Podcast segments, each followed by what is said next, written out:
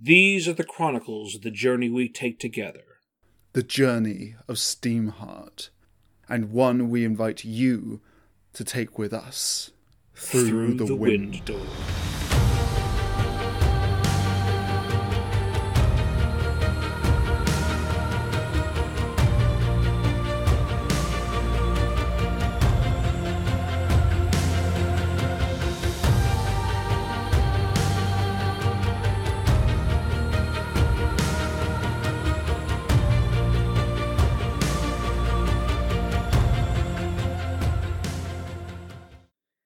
As we move into chapter 22, the tension alluded to with Abigail and James's conversation in the previous chapter comes to flower.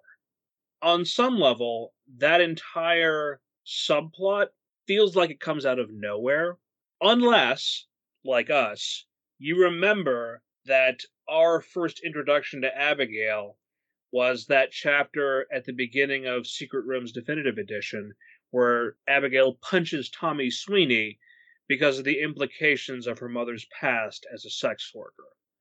And yet, her hatred of the Diamond Bell and what it represents is so intrinsic to her personal ethos that it comes as not a surprise at all. For someone that values her freedom as much as she does, and we had an entire chapter reminding us of that.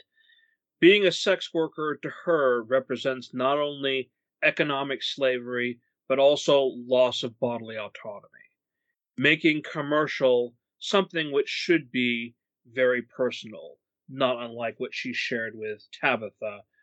Hmm.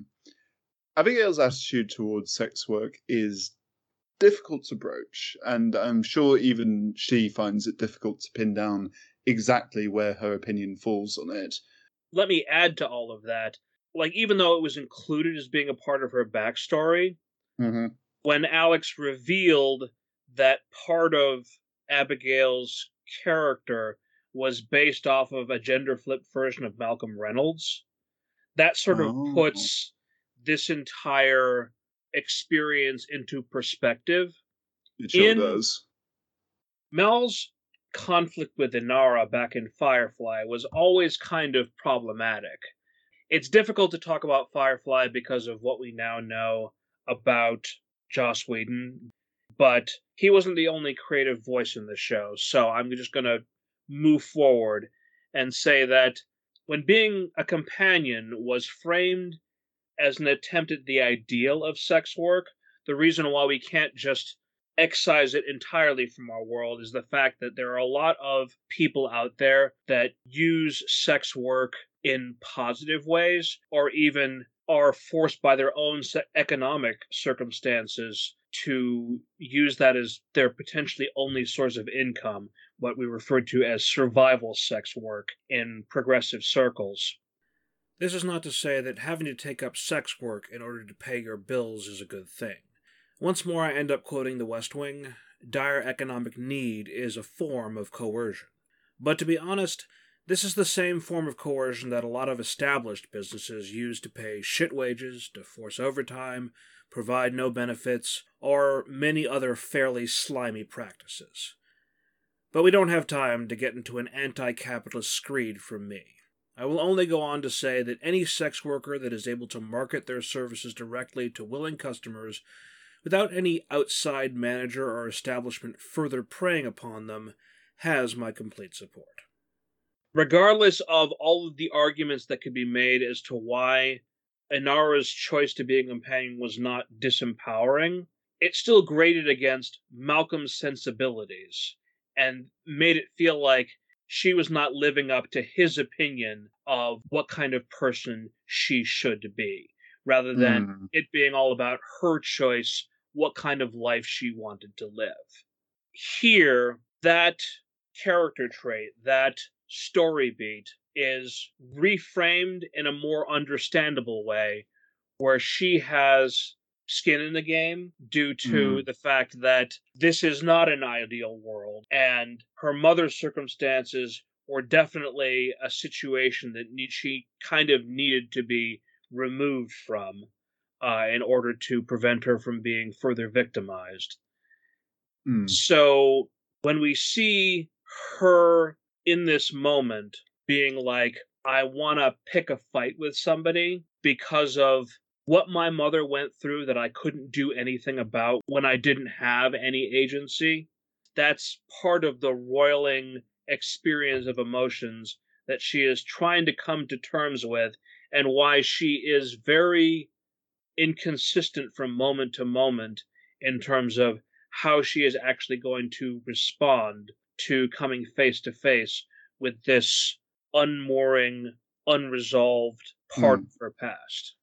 especially because the version of the diamond bell that exists now is different to the one that existed when her mother was there. She can't Exactly. go there and find the person who wronged her and beat the crap out of him. He's gone. Even the son like is gone and w- you and I know exactly what happened to him. Maurice's story has been utterly tied off at this point. Mm, She's trying to confront it head on, like she confronts every situation head on, like she Mm. asks her questions straightforwardly instead of dancing around subjects. But Mm. this is not something she can confront head on. There is no enemy to punch, no villainy to undo. She leaves this moment without the closure she craves. mm. But honestly, that's as good a character moment as any. Life is messy and doesn't always provide closure. Many times you just need to find a way to come to terms with you can't always tie everything neatly off. We will always have untidy bits of ourselves that we need to try and find a way to not let them inhibit our own forward motion. Yeah. You know, while I share some of Annie's exasperation with the brusque way that Abigail spearheads this outing, it, it's an act of defiance that doesn't really stop to think about the people that she's sweeping up in this because she's doing this knowing that Annie has to follow her. Mhm. And she also invites almost as many of the members of the team as she can recruit. Raven comes along. Harry is the one who volunteers. It's like, uh, I think I'm going to go with Abigail. And Mhm. I don't think that Abigail has necessarily picked up on Harry's, like, uh, I want to hang out with Abigail. And Mhm. I don't think she's sort of taking advantage of Harry wanting to be where she is. I think she's just sort of in this mood of, I'm going to bring as many people as I can to the place that Annie doesn't want me to be. Or more specifically, I want to bring as many people to the place I want to be. Mhm. And Well, honestly, I think that's also part of the reason why she's so put out with James not joining them. Because I Mm, feel like, as she has done before, she kind of wants to rub it in James's face a little bit.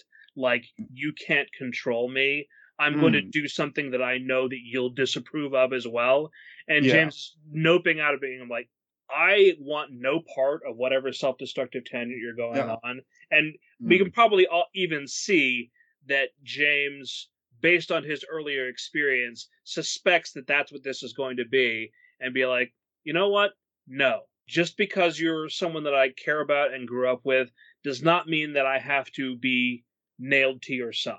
I'm going to follow my own instinct, just Hmm. like you are, and eschew this drama from my life. especially because like when she brought this place up to him and he attempted some sort of engagement and it was a really shitty form of it because he was like how did your dad know that he was the father? It's such a stupid question to ask. I think that sharon's reading for abigail and that is the perfect reading because it's Mhm. this like you know the answer and you're making me say it. He didn't know. Thank you very much james it's one of those things where way back we were talking about like characters fighting and in this instance i sort of i get both sides of this that Mhm. abigail is pissed off at james and kind of wants to sort of simultaneously rub it in his face look you needled at me in a way earlier and i'm going to do this to show you that i'm not fazed by what this place is or the aspects of it that you so rudely sort of brought to the surface Yeah, he But wasn't also- trying to hurt her.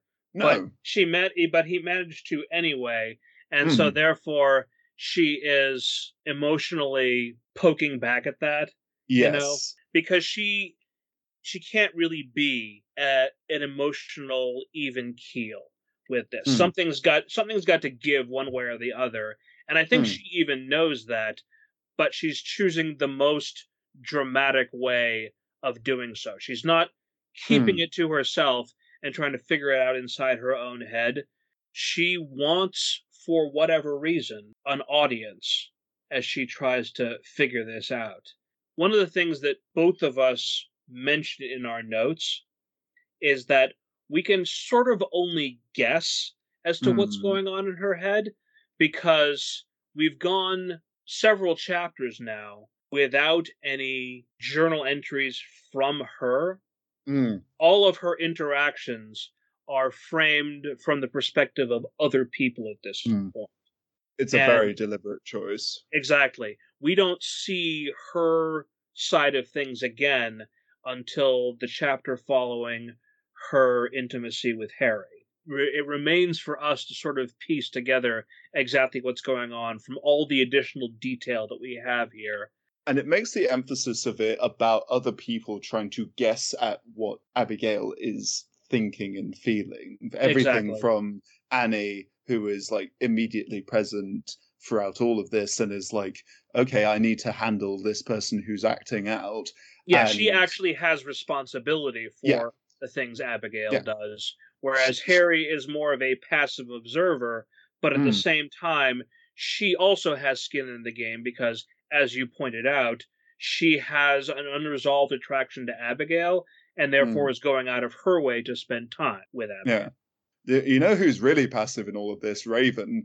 I kind of appreciate him being there because, like, even after everything is happening, it's like, yeah, I'll, I'll go, and then like everything happens, and like everyone's really quiet, and it's sort of like, okay, I'll go with one of the girls. Yeah, like just sort of like he's also there. Um, Well, I mean, but- we'll we'll talk more about his stuff this time because yeah, he's also been relatively quiet throughout the Mm. story at this point.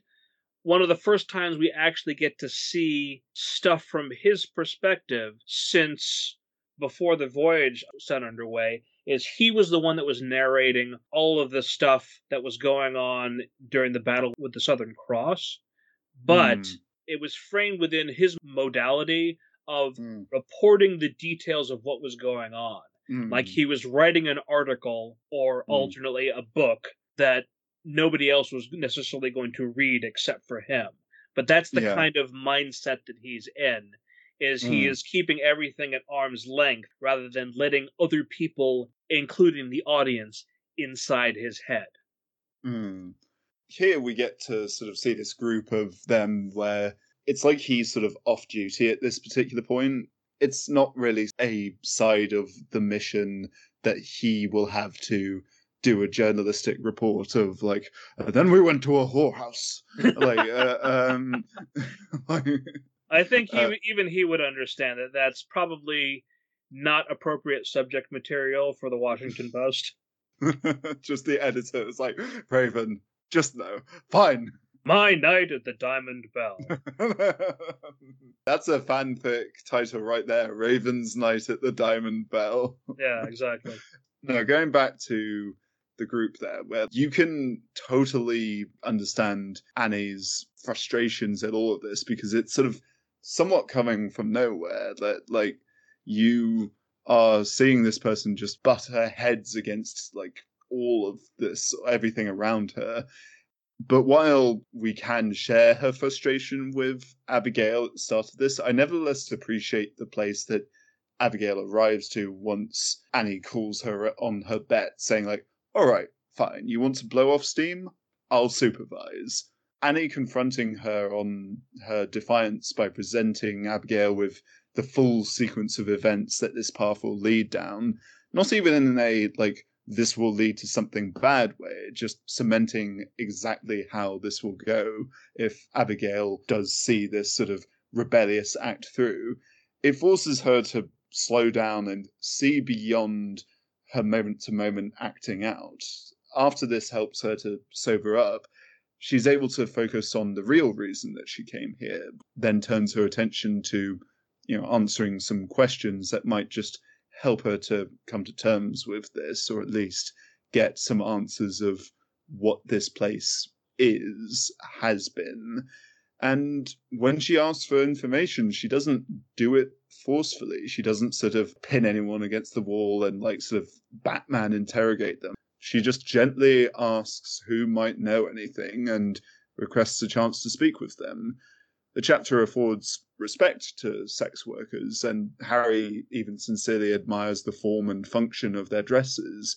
And the chapter condemns the people, men, in positions of power within the industry who mistreat their workers and abuse their power. Abigail's relationship with this world is complicated and conflicted, and the chapter conveys those messy feelings effectively. Yeah. We'll get a little bit more into Annie's own mindset when I focus on some of the things that she thinks about in the silence of her own mind. Mm-hmm. But I would definitely agree Annie's tactics in this scenario was, as you say, exactly the right way of handling it. She understood that the more she pushed back against Abigail, the hotter the flames would be. Basically, it's equivalent of like a billows on the fire, that causing the coals to burn hotter by adding oxygen to it. Mm-hmm. And therefore, by not only saying, fine, if you're going to do this, do it, but by sort of the added framework of you want to lose yourself in debauchery, but you're going to have to do it in front of an audience. That also sort of adds an additional cooling element to it because mm. Unless that is specifically your thing, it's kind of hard to lose yourself while being watched by someone else. You know it, it makes you and it makes you feel more self-conscious and it also adds a potential judgmental aspect that may or may not exist inside the mind of the audience but would potentially very much exist in Abigail's own mind which is not just in terms of being licentious in front of Annie but just the whole idea of and this is this is extrapolated from Annie's tone more than anything. If Abigail is going to childishly insist on doing this just to push against Annie's authority, Annie won't stop her. But Abby better make damn sure that's what she wants, because Annie will not stop taking responsibility for her just because she's being an asshole about it. It's kind of verbally making Abigail aware of the potential consequences of her choice, and the fact that if she makes a fool out of herself, she won't even get to do it in private. So, are you going to do mm. that? What's the play here, Abigail?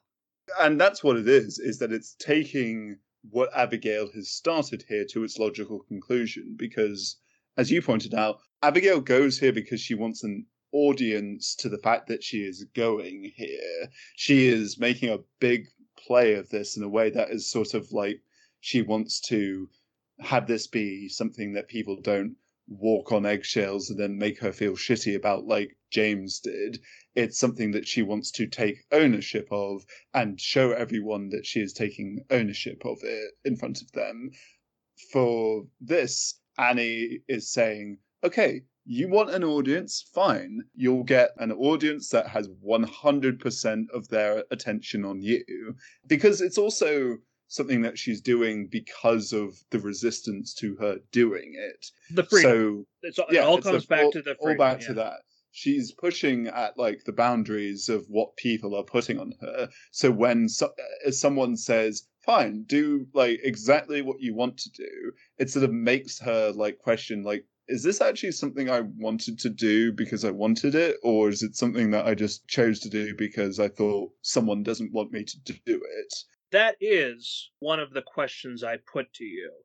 Because, mm. as mentioned earlier, the idea of her coming to the Diamond Bell in order to potentially free women that were like her mother from a bad situation, that definitely feels like an Abigail thing to do.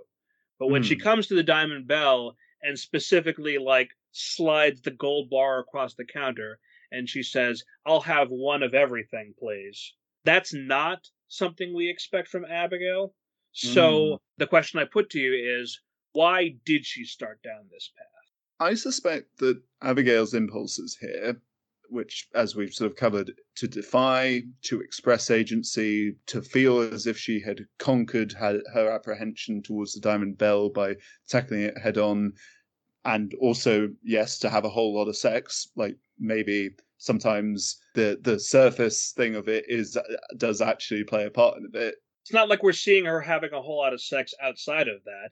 Absolutely, She doesn't right. have and she doesn't have to be a promiscuous person, not that there's anything wrong with that, but Hmm. if internal needs aren't seen to on a regular basis, Do you have any idea how hard it is to wank on the Steamheart?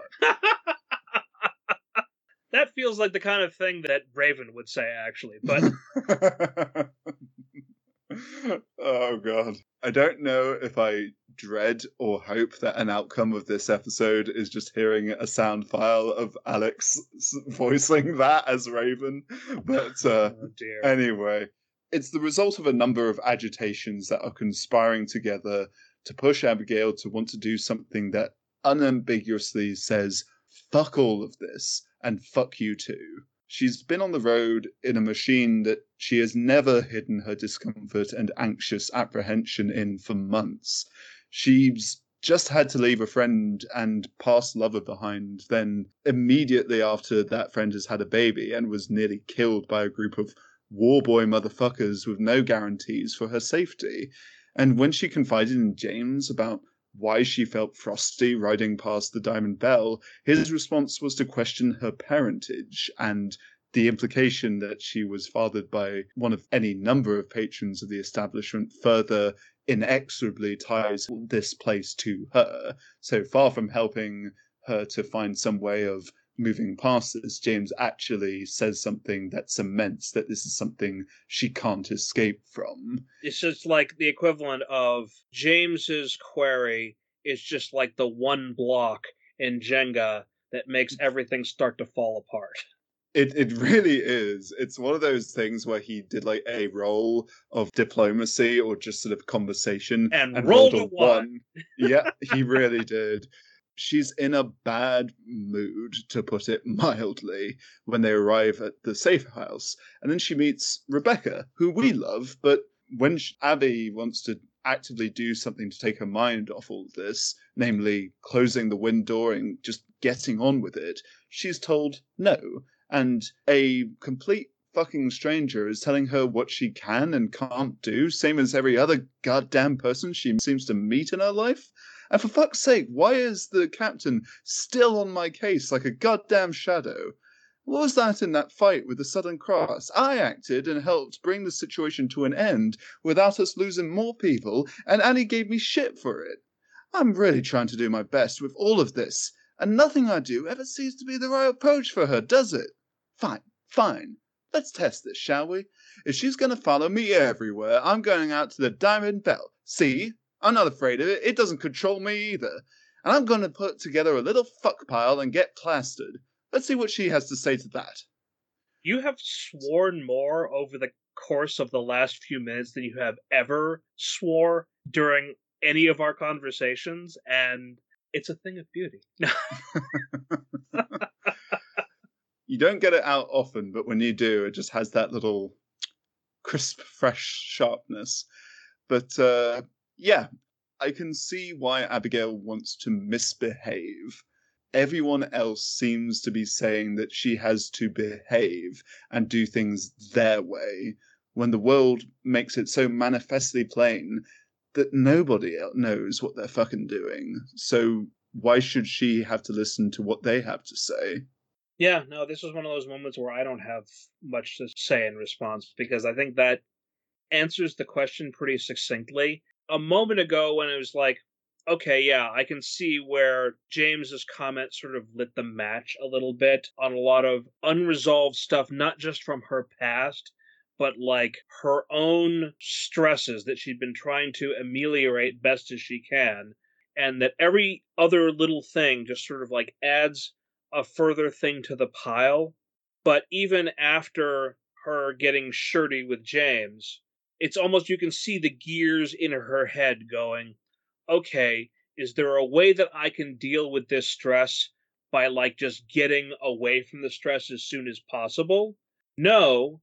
And someone I don't know in this very officious British accent she associates that with the stuff going on with James. You're so right. and she's feeling shitty towards James, so of course she feels shitty towards Rebecca. So, yeah, it wasn't just one thing. It was literally like a whole bunch of smaller things were added at the last second, and that's mm. what hmm. becomes the tipping point. When you sort of lay it like that, it's one of those things where because you're looking from the outside in, you're sort of with Annie and like like Abby, why are you being so shitty? You're very with her as you're reading it, but then when you sort of stop and you think about it, you go like, yeah, honestly, it kind of makes complete sense. Mm-hmm. Even if her plan is not a great plan, it's nevertheless one of those things where you like look at everything building up to it and you're like, I completely get it. In retrospect, I also have to think back on that conversation with Tommy Sweeney. Him supposing that because Abby's mother was a prostitute, that she was just like her mother, and would accept money for access to her body. James asking the question he did was possibly causing her to relive that, and I can see a twisted duality in her response.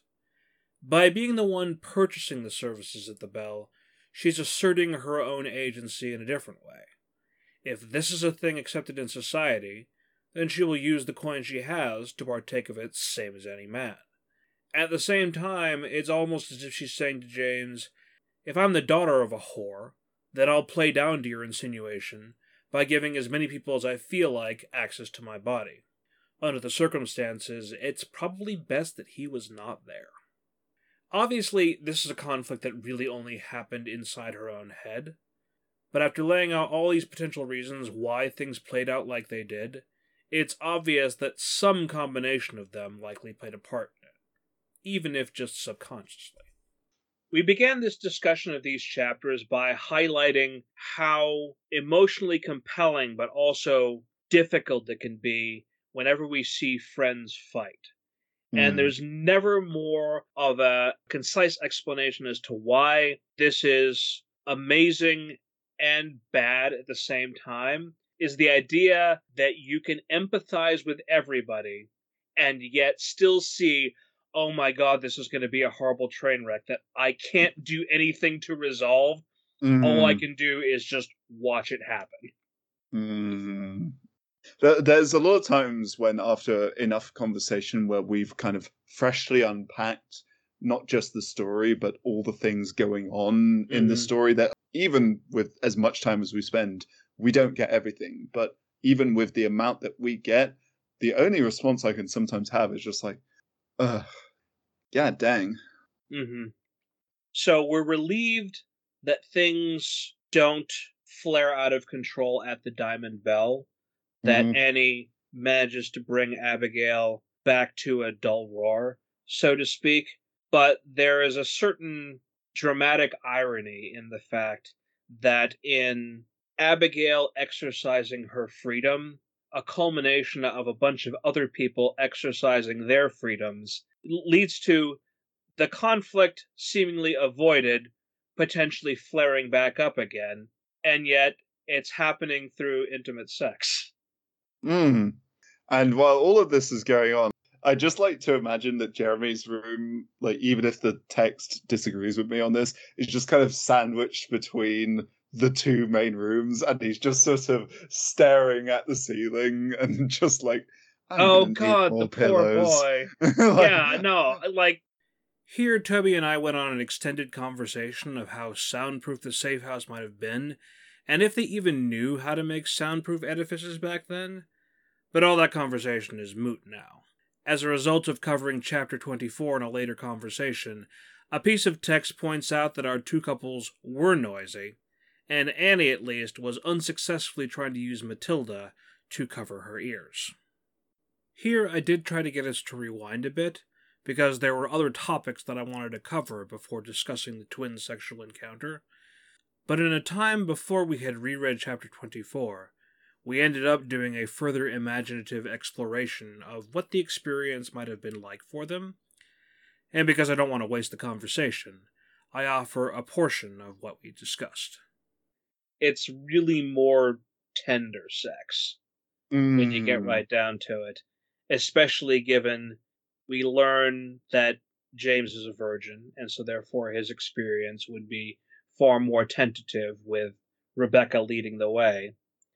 And obviously, Harry is also a virgin, so even and even with the two of them being inebriated, we get the feeling like Abigail would be very careful with her as well. Like there is Hmm. definitely a need present here, but if when we're talking about enthusiastic, intimate coupling, that tends to come with two people that are more experienced with each other and know exactly where people's individual limits are and are very comfortable with their own bodies as well. It's the equivalent of Rebecca softly asking if she could see James's starlit eye. This is unfamiliar territory, un- heretofore private part of who they are and their physical body, but they nevertheless want to, with all the tenderness and respect for the other person that they have, get to know them more By- Mm, essentially seeing and feeling and touching all of them. mm. Less an expression of cathartic joy and more a moment of discovery. I think so. I think that's actually a big part of it. It might be to a certain extent that that's what Abigail sort of felt like she needed, slash, like Mhm. possibly part of the motivation to reciprocate Harry's feelings. But I think it is also just because she's like, "Whoa, I I did not know that you were into girls. Let's take this further. Let's Mhm. see." And it avoids any feeling of gratuitousness. The meaning of that word is unnecessary, indulgent, and sort of gratifying things that like we should not necessarily feed as often. And this is the opposite of that. It feels very necessary that we like hear these details about like the fact that James does need some guidance and that like he doesn't object to that guidance or that Harry as much as this is her discovering a whole different world she's not unprepared because of what that previous chapter with her and Tabitha she got to learn the blueprints. It informs on character. In the opposite of what we were talking about at the start of this recording session, sometimes actions speak to character, and that can reflect in both a fight, but if a fight can be a conversation, so too can sex, so too can intimacy. The individual actions that we do focus on here and speak to the conversation that they are having. Okay, I want you to know that I agree with everything you said. I support your very serious dissection of this moment with these two pairings. But all I could think of about halfway through that entire Segment. th- through that entire segment was eventually getting to the point where I could say, Toby, are you saying that Harry and James are discovering a whole new world? a new fantastic point of view. Uh, No Harry's- one to tell us no or where to go. please don't make me say it. Did Harry take Abigail on a magic carpet ride? Good night, everybody. yeah, exactly. Where where the hell can we go from that? Okay, Like- but no. we have to have at least one moment where we drop the sort of us absolutely sincerely engaging with this on exactly the terms that it is constructed with.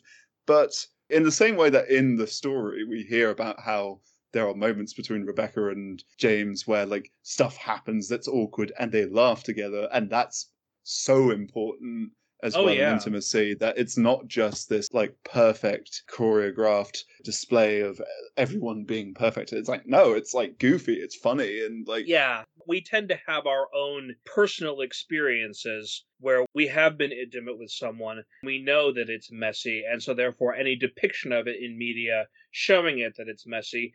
We like some of the perfect experiences as well, but there's a place for the fantasy and there's a place for the reality, and Mm. therefore it's important to find the right medium whenever you're depicting sexual intimacy on screen.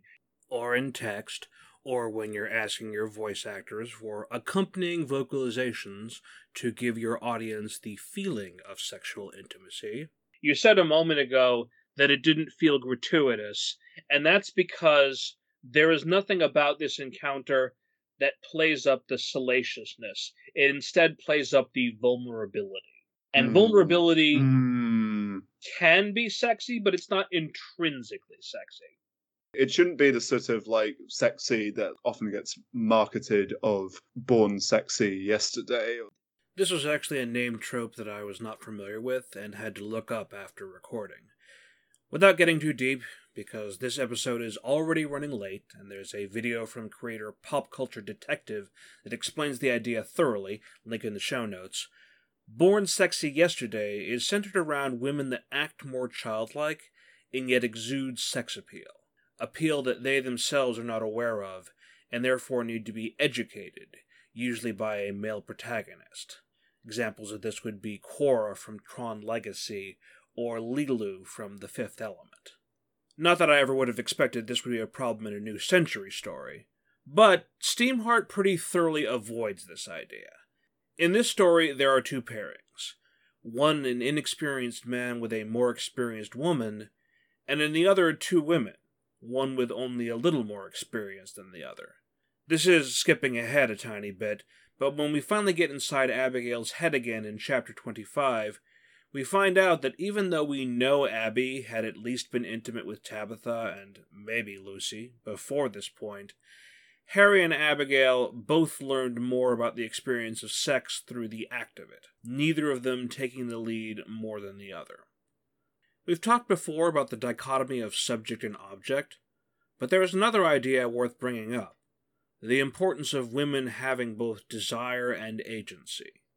There's another great video from Ian Danskin that I will once again put a link in the show notes to that goes into how characters in media that have both desire and agency tend to be men, with women either having desires that they do not act on or act on the plot without understanding their desires. And as I've been following along these New Century stories, I've come to appreciate the unique opportunity for narration that writing these stories as a book first offers. It allows the audience to get more thoroughly inside the heads of characters than movies or TV usually do, by being able to give voice to their internal experience. But the thing is, most novels and those few movies that share internal thoughts tend to only do that with the protagonist, singular. New Century books tend towards multiple protagonists that go on to share narration duties. It allows the author to more thoroughly showcase both actions and desires of those characters, and therefore we engage with them more. The reason that I bring this up is that when sex is included in a New Century story, it is not one person acting upon another. They are two people with equal amounts of desire acting on each other. Desire we don't just see through descriptive detail, but that we can hear voiced during their personal internal moments. Even when we only get one side of the encounter, like at the tail end of Arlington, it's biased towards women. And in the near future of New Century, we're going to expand into non binary people with agency and desire exploring sexual intimacy.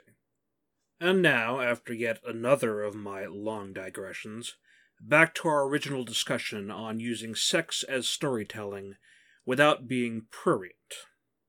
Things often feel salacious if they are made specifically for the male gaze. Hmm. if they are made for somebody else's perspective. And I feel like some of the discussion that was had in terms of the sensualness present Hmm. bound would apply to this because it's Mm. all about how everybody is feeling in the moment. Mm. Becca reflecting on her feelings, Harry reflecting on her feelings. That's a, Yeah. a significant component to Mm. everything that's going on We- here. we actually literally avoid the male gaze, male perspective because of the four people involved in sex in these chapters, only like one quarter of them is like a man. Yeah, that's true, but lesbian sex can be constructed That's- with a male gaze. Yes, that is abs- you're absolutely right. It's the same it's the It- same reason why the Bechdel test specifically highlights it isn't Hmm. merely enough for two women to talk to each other. They have to talk to each other about something other than a man. They have Hmm. to talk to each other about the things that they value. And the things that they value could be the physical aspects of each other, Mm. but it's typically more involved than that. Whereas something made specifically for a male gaze, it tends to be all about the visuals and specifying titillation over emotional connection. Honestly, that's probably why we don't find out the halting, gentle, explorative sex we do see gave way to potentially much more intense sex once the camera was no longer on our couples. In the following chapter, we find out that Rebecca and James made love four times throughout the night. And as mentioned before, Annie was trying to block out sounds of unbridled enthusiasm with the help of her pillow. In all our conversation earlier, I wasn't trying to suggest that there is a good or bad way to have sex, merely that too much voyeurism in media tends to feel like exploitation for the enjoyment of men. It's great that our two couples had a lot of sex, but we don't need the blow by blow, so to speak. It's a difference between it feeling like pornographic and it still being like very hot. I, I feel as if we've sort of like hit the notes already of like why this feels more sincere, real, avoids a lot of the traps that writing a sex scene can fall into. But if I was to summarize it in any other way, I would say that it's something that manages to balance like not going into excessive detail. When you get right down to it, there actually isn't a whole lot of detail on what actually physically happens. the specific mechanics of Mhm. it, yeah. But at the same time, it balances that with not shying away from things that are important to depict, like as we say, the messiness of it, also that same experience of discovery. The point is that it is written with the same amount of we're two people discovering this and finding out about each other because that's what sex is like Mhm. really I realize it might be silly for me to apologize that it took me over two weeks to get out this episode, since I've already gone over the fact that multiple factors have caused us to get away from weekly releases. That said, I still apologize for the shortness of this episode. I ended up cutting what was left from our Skype discussion on chapters 21 through 23 in half, just to get this episode out the door quicker. The good news is that in some ways, Toby and I are returning to having a small battery of content at this rate. Because in addition to now having another 45 minute episode ahead of us, Toby and I have already recorded two and a half hours of discussion on chapters 24 through 26, with another call upcoming to finish all our talking points. That will become important since Toby will be out of the country coming up, which would make scheduling future Skype calls more difficult. So we should have enough content to last till he gets back, and we can record on chapters 27 through 29. I waffled a bit on what music to use, as I always do. I've been waiting for an episode like this to use a song like Bonnie Tyler's Faster Than the Speed of Night, especially given the lyrical framing of a more experienced woman teaching a less experienced man about sex. But that music is a little too high energy for this moment in Steamheart. Also, I'm still super salty about Roe v. Wade being overturned, so instead, I thought I'd bring back music from a different time a time when a song trying to have a frank conversation about sex could be controversial. So until next time, let's have a conversation with singers Salt, Pepa, and DJ Spinderella. Yo, I don't think we should talk about this. Come on, why not? People might misunderstand what we're trying to say, you know? No, but that's a part of life. And the radio might not want to play this record either. But everybody has sex. I know, but everybody should be making love. That's true. You know what I'm saying? Come on. Let's talk about sex, baby.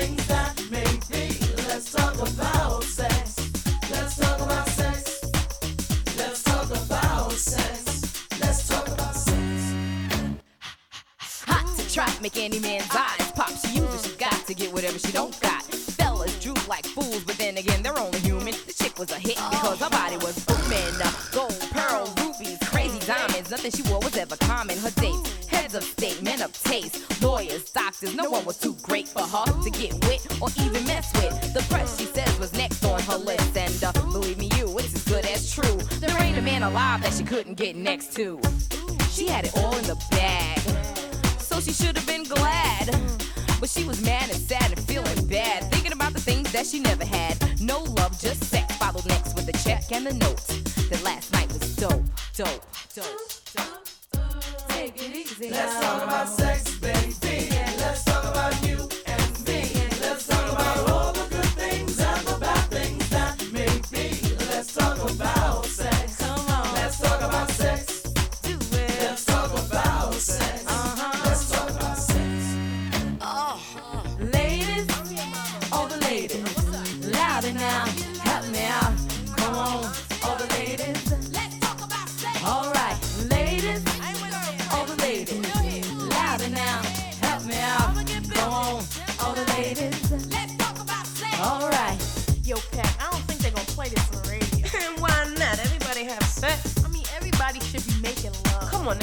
guys you know make love. Let's talk about sex, baby.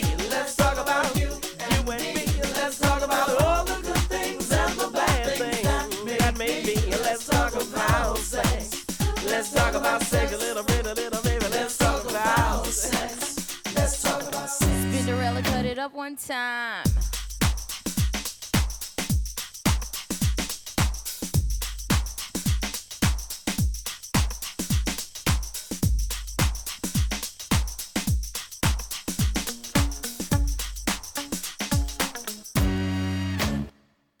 What we have here is subject to controversy. A three letter word some regard as a curse. He may fiend and have a wet dream because he's seen a teen in tight jeans. What makes him react like that is biological. The demon getting in those jeans is diabolical. But of course he does it, and she gives him rap. And before you even know it, they jump in the sack. As a matter of fact, Sometimes it's like that, but anyway, ready or not, here he comes, and like a dumb son of a gun, oops, he forgot the condoms. Hey. Oh well, you say what the hell? It's chill. I won't get got. I'm on the pill until the sores pours and stuff pours down your drawers. He gave it to you, and now it's all yours, yours, yours. Let's talk about sex, baby. Let's talk about you and me. Let's talk about.